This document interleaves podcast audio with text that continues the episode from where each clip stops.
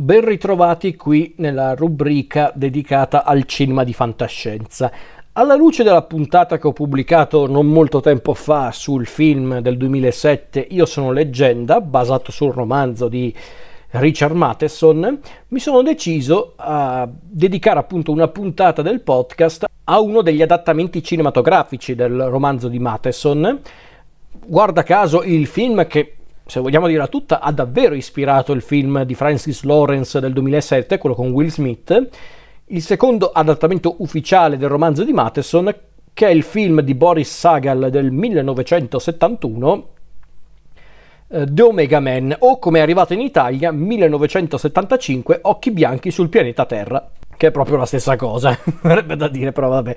Ok, il soggetto del film è basato appunto sul romanzo di Richard Matheson, il romanzo Io sono leggenda. E infatti il film alla base vuole proprio proporre il contesto di Io sono leggenda, anche se in realtà è un film che poi a un certo punto si distacca dalla matrice letteraria su tanti aspetti narrativi, ma non solo. E infatti, ripeto, se guardate questo film e poi guardate Io sono leggenda di Francis Lawrence del 2007, potete notare più somiglianze tra questi due film piuttosto che tra il film di Lawrence e il romanzo di Matheson. Eh, perché, come dicevo, questo film è il secondo adattamento del romanzo di Matheson, perché il primo è L'ultimo uomo della Terra del 1964 con Vincent Price. Forse dei tre film è quello più fedele al testo. Anche quello è un film che ha comunque modificato alcune parti del romanzo, ma forse a grandi linee è il film più fedele al testo per i contenuti, ma non solo. E di che cosa parla questo? Io uso il titolo in originale, ve lo dico già, perché il titolo italiano c'entra un cacchio ed è troppo lungo. Di che cosa parla questo The Omega Man con protagonista Charlton Heston nei panni di Robert Neville? Allora, allora, praticamente se conoscete Io sono leggenda sia come romanzo la vedo dura, ma al limite recuperatelo perché è un capolavoro, o anche solo se conoscete il film con Will Smith, siamo in una terra praticamente desolata e abbandonata, nello specifico siamo a Los Angeles, a questo giro, in una Los Angeles abbandonata dove si aggira un ex medico militare, ovvero Robert Neville. Neville, oltre ad essere appunto un ex medico militare, sembra essere anche l'ultimo sopravvissuto a un olocausto di tipo batteriologico che, che, è nato a causa di uno scontro tra Cina e Russia, avvenuto appunto in precedenza rispetto appunto ai fatti narrati nel film. Questo olocausto batteriologico ha praticamente sterminato tutta l'umanità, a quanto pare, però in realtà non è del tutto vero, perché in realtà l'olocausto batteriologico non ha di per sé ucciso gli esseri umani, ma piuttosto li ha trasformati. Perché infatti nella Los Angeles abbandonata e anche molto spettrale di questo film, vediamo come Neville durante le sue giornate a cercare provviste, a cercare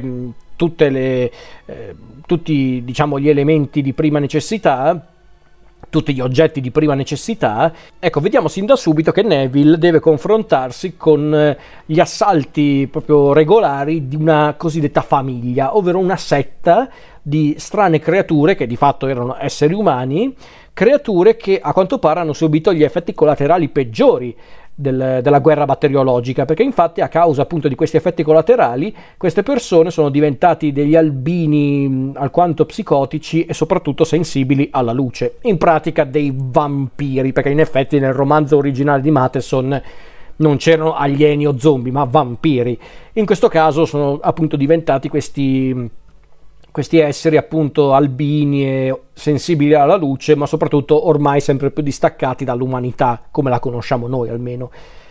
Questa setta è guidata da un, uh, un capo alquanto sinistro, ovvero Mattias, il personaggio di Anthony Zerbi, e questa setta passa le sue giornate appunto a tormentare l'ultimo uomo sulla Terra, ovvero Robert Neville, e tenta più volte di catturarlo per giustiziarlo e di conseguenza eliminare una volta per tutte la società umana come la conosciamo noi e dare inizio a una nuova società appunto guidata da Mattias e dai nuovi esseri umani. Per farvela breve, a un certo punto nel corso del film in realtà scopriamo che Neville non è l'ultimo uomo non trasformato, per così dire, sulla Terra. Perché infatti incontrando i personaggi di Lisa, il personaggio di Rosalind Cash e il personaggio di Dutch, Paul Coslow, Ecco, Neville scopre che in realtà c'è una piccola comunità di esseri umani sopravvissuti che cercano appunto di, di evitare e di combattere i, appunto, i mutanti, chiamiamoli così, quelli di Mattias, ma non solo. E quindi, grazie all'intervento di Dutch e Lisa, Neville riesce a salvarsi da un agguato stavolta riuscito della, della famiglia di Mattias. Ecco che Neville scopre appunto che esiste una piccola comunità di sopravvissuti che stanno subendo qualche effetto dal, dal, virus che ha sterminato l'umanità, ma che comunque sono ancora esseri umani. E ora che hanno trovato peraltro un ex medico militare, forse Neville potrebbe essere anche la chiave per eh, salvare l'umanità, perché in effetti Neville è da tanto tempo che è da solo, è da tanto tempo che mm, appunto è solo in questo mondo eh, sterminato dal virus e a quanto pare non ha subito nessun effetto collaterale, non sta diventando come Mattias e gli altri, quindi forse Neville è proprio la soluzione al problema. Ma non vado oltre per quanto riguarda il film, vi lascio immaginare il resto. Allora, vi dico già che è un film che mi suscita mm, sentimenti contrastanti, perché in certi punti questo film mi fa impazzire, in altri un po' mi annoia, e non poco. Perché questo film, che è stato sceneggiato dai Corrington, John William e Joyce Hooper Corrington, e diretto da Boris Sagal, questo regista e produttore mm, credo di origine russa se non ricordo male che purtroppo è morto nell'81 perché mm, purtroppo fu vittima di un orribile incidente con un elicottero mentre girava un film per la televisione che era tipo World War 3 era tipo terza guerra mondiale il film intendo dire. E, ehm, e appunto Boris Sagal, che aveva diretto alcuni film, come per esempio il film Angela con eh, Sofia Loren, oppure Pazzo per le donne con eh, Elvis Presley, aveva poi girato questo film, forse ad oggi è davvero il film più noto di Sagal, ovvero eh, The Omega Man, forse perché è l'unico che magari anche per via del suo legame con il romanzo di Matheson molti tendono a ricordare appunto perché è anche uno degli adattamenti del Io sono leggenda di Matheson. Ecco, è un film di Omega Man appunto che Boris Sagal dirige con professionalità, perché Sagal non è magari uno di quei registi che crea opere d'arte, ma è uno che sa il fatto suo, è uno che sa fare il suo lavoro e si vede, perché comunque The Omega Man, che è un film che comunque dura praticamente un'ora e quaranta, comunque scorre bene per quanto riguarda il ritmo, perché invece sul piano della scrittura secondo me ci sono più cose da dire perché infatti il film secondo me è un po' è un po' schizofrenico e non solo perché appunto è un film che palesemente hanno fatto anche con due lire, è innegabile, si vede anche un po' per, per, per, come vengono utilizzate le scenografie, un po' molto statiche, per quanto comunque molto affascinanti. Cioè, se ci fate caso, anche la prima parte del film con la Los Angeles eh, desolata e abbandonata, non è che ci mostrano per davvero una panoramica di, quel, eh, di quello scenario, appunto di quell'ambiente, semplicemente si concentrano su Neville e la sua routine quotidiana e, ed è davvero incredibile vedere quante scene sono molto simili, anzi sarebbe più, più giusto dire il contrario, ovvero è incredibile vedere quanto il film del 2007 Io sono leggenda prende spunto da questo di Omega Man, perché anche qua per esempio Neville interagisce soltanto con i manichini, come se fossero proprio cittadini della, della comunità in cui si trova. Quindi, insomma, è un film che chiaramente prende le migliori idee da Matheson, anche se in realtà un pochino le tradisce le idee di Matheson, un pochino, eh, non, non troppo, però in realtà se ci fate caso anche qua perché molti hanno criticato questo aspetto nel film del 2007 ma anche qua in effetti anche la questione di, del perché appunto Neville diventa una leggenda ecco non è proprio quello che diceva Matheson nel, nel, suo libro. Del resto anche la famiglia, Mattias e gli altri mutanti, io li chiamo mutanti per semplificare, non è che sono propriamente dei vampiri come erano effettivamente i personaggi del libro di Matheson, è qualcosa di più complesso. Infatti, su certi aspetti, questo film mi sembra più in sintonia con certe opere di Wells, dell'autore della macchina del tempo. Infatti, questi infetti guidati da Mattias e Mattias stesso sembrano quasi un po' i Morlock di appunto la macchina del tempo, più che i vampiri appunto del romanzo di Matheson. Beh, al di là che poi appunto venga anche cambiata la, la, la motivazione che porta appunto alla fine dell'umanità. Nel film in questione, The Omega Man, c'è una guerra batteriologica che distrugge l'umanità, mentre invece nel romanzo di Matheson una, c'è sempre qualcosa legato appunto ai batteri, ma è una roba molto più naturale che porta alla nascita dei vampiri, quindi è chiaramente un, un romanzo più fantascientifico, il, il romanzo di Matheson è chiaramente una storia molto più fantascientifica quella di Matheson. Qua invece in The Omega Man hanno voluto un po' diciamo esternare le paure dell'epoca. Quindi stiamo parlando comunque degli anni della guerra fredda, gli anni in cui appunto c'era la, la minaccia nucleare comunque sempre in agguato. Non erano ancora gli anni degli incidenti, per esempio, nelle varie centrali nucleari, a parte che non parla neanche di quelli in realtà però per dire non c'era ancora stato per esempio l'incidente del, della centrale nucleare di Three Mile Island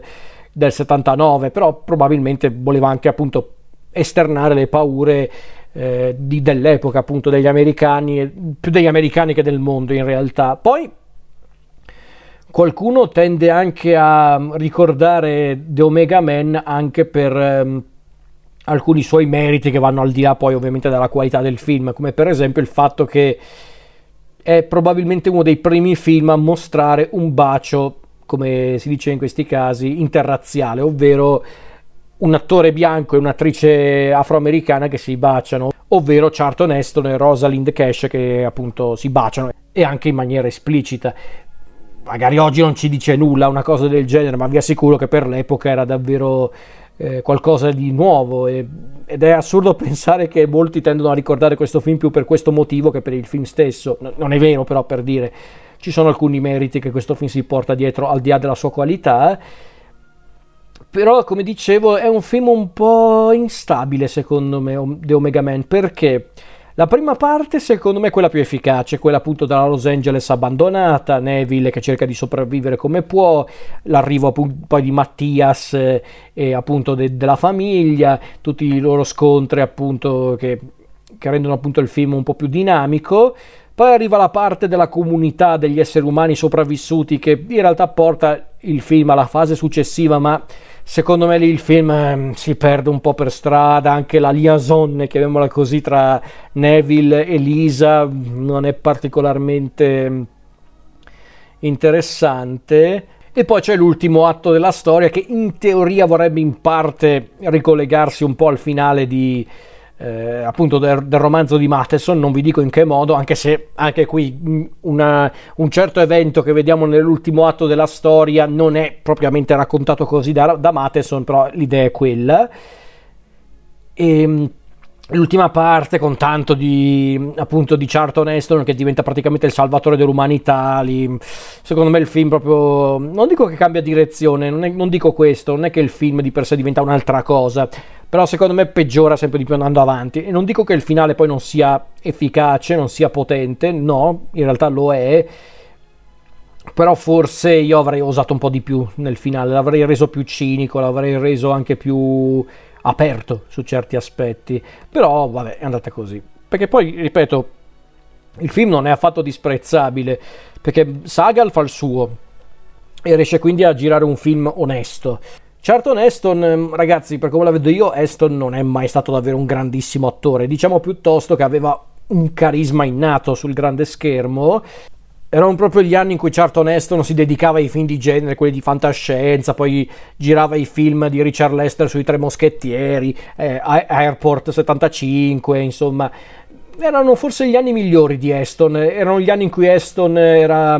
era un po' più slegato alle, ai suoi ruoli più noti, tipo Mosè e simili, Ben Hur, ma non era ancora diventato il, l'adorabile repubblicano pazzo furioso promotore delle armi che abbiamo conosciuto nei suoi anni di vita, quindi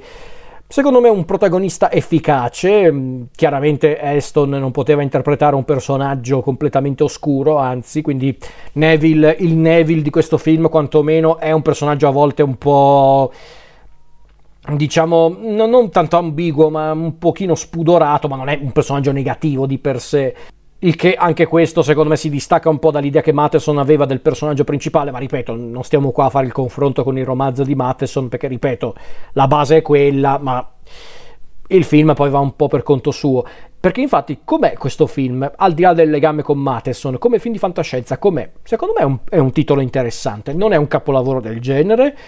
secondo me è un film che poteva davvero osare un po' di più, ma capisco perché è diventato un film di culto, perché comunque il suo lo fa, sia sul piano del, dell'intrattenimento che diciamo sull'aspetto puramente fantascientifico. Va detto che anche il tema affrontato nel film ehm, sulla questione proprio del, ehm, eh, dell'umanità, del concetto di umanità, del fatto che eh, appunto ci sia questo scontro mm, sì fisico ma anche ideologico tra appunto eh, Neville, gli altri sopravvissuti e Mattias e gli infetti, dove paradossalmente questi infetti diventano praticamente i nuovi eh, normali. Cioè, e questa è una cosa che in effetti, eh, poi la smetto, però questa è una cosa che effettivamente è una cosa molto in linea con il romanzo di Matheson. A un certo punto i vampiri, che dovrebbero essere teoricamente le creature soprannaturali non umane, sono diventati per davvero gli umani. Sono diventati loro gli esseri umani normali, perché sono loro che popolano la Terra. Paradossalmente invece Neville è diventato l'elemento anomalo, la vera leggenda, il vero mostro.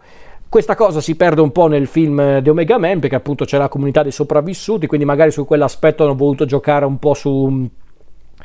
il contesto un po' più banale appunto degli umani sopravvissuti che si scontrano con i mostri, però in realtà anche, mm, anche qui, in realtà la questione degli infetti, io li chiamo infetti, mutanti perché non so come definirli, però ecco, diciamo che la questione appunto dei mutanti, dei, mm, appunto degli albini guidati da Mattias, che guarda caso Mattias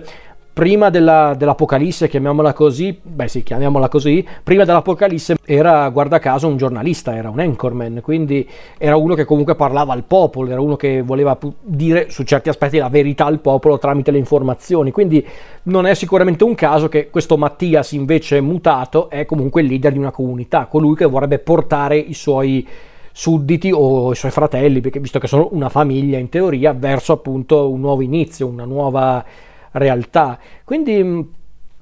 tutto sommato non è così banale come sembra a una prima occhiata il, il film in questione di Omega Man. Eh, ripeto che forse mm, è un film un po', un po' altalenante perché la prima parte secondo me la migliore. La parte in mezzo, quando appunto Neville comincia a interagire con la comunità degli esseri umani, tutto sommato è anche efficace. Quando poi comincia tutta la parte del, eh, appunto della relazione tra Neville e Lisa, mm, cioè, per carità ci può anche stare, perché comunque questo qua è rimasto solo per tanto tempo, lei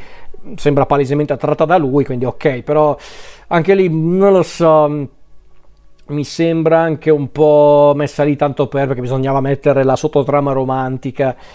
Eh, con, cioè, va detto una cosa, perlomeno Sagal non rende troppo melensa sta roba perché perlomeno anche nel momento di romanticismo tra i due c'è comunque la minaccia costante di Mattias e i suoi, addirittura il luogotenente di Mattias, Zachary, cerca comunque di attaccare Elisa e Neville, quindi ok. La terza parte mm, che dovrebbe essere teoricamente il finale perfetto per un film del genere, e forse lo è anche, eh, non dico di no, eh, ragazzi, il, il, colpo di scena, non vi dico quale, funziona anche. Specialmente per chi magari non ha letto il romanzo di Matheson, è davvero un bel colpo di scena, anche molto crudele. Ma anche questo finale, appunto, dai, dai caratteri cristologici. Mh, mm, non lo so, mi sembrava un po' troppo, un po', cioè un po' troppo. L'idea poteva anche essere buona, ma non con questa, questa sì, questa invece con questa didascalia visiva proprio terri- cioè, terribile perché è invecchiata anche maluccio, secondo me potente l'immagine, non dico di no, ma molto didascalica, tremendamente didascalica. E questa, guarda caso, è un'altra cosa che hanno preso poi nel film del 2007 di Io sono leggenda, pazzesco. Quindi, non lo so, io ve lo consiglio comunque, The Omega Man. È un film comunque carino, un film molto interessante e comunque se volete anche approfondire un po' la fantascienza degli anni 70 è comunque un titolo eh, abbastanza mh, eloquente per raccontare appunto la fantascienza di quegli anni, a livello cinematografico quantomeno. Quindi vi consiglio di recuperare anche The Omega Man.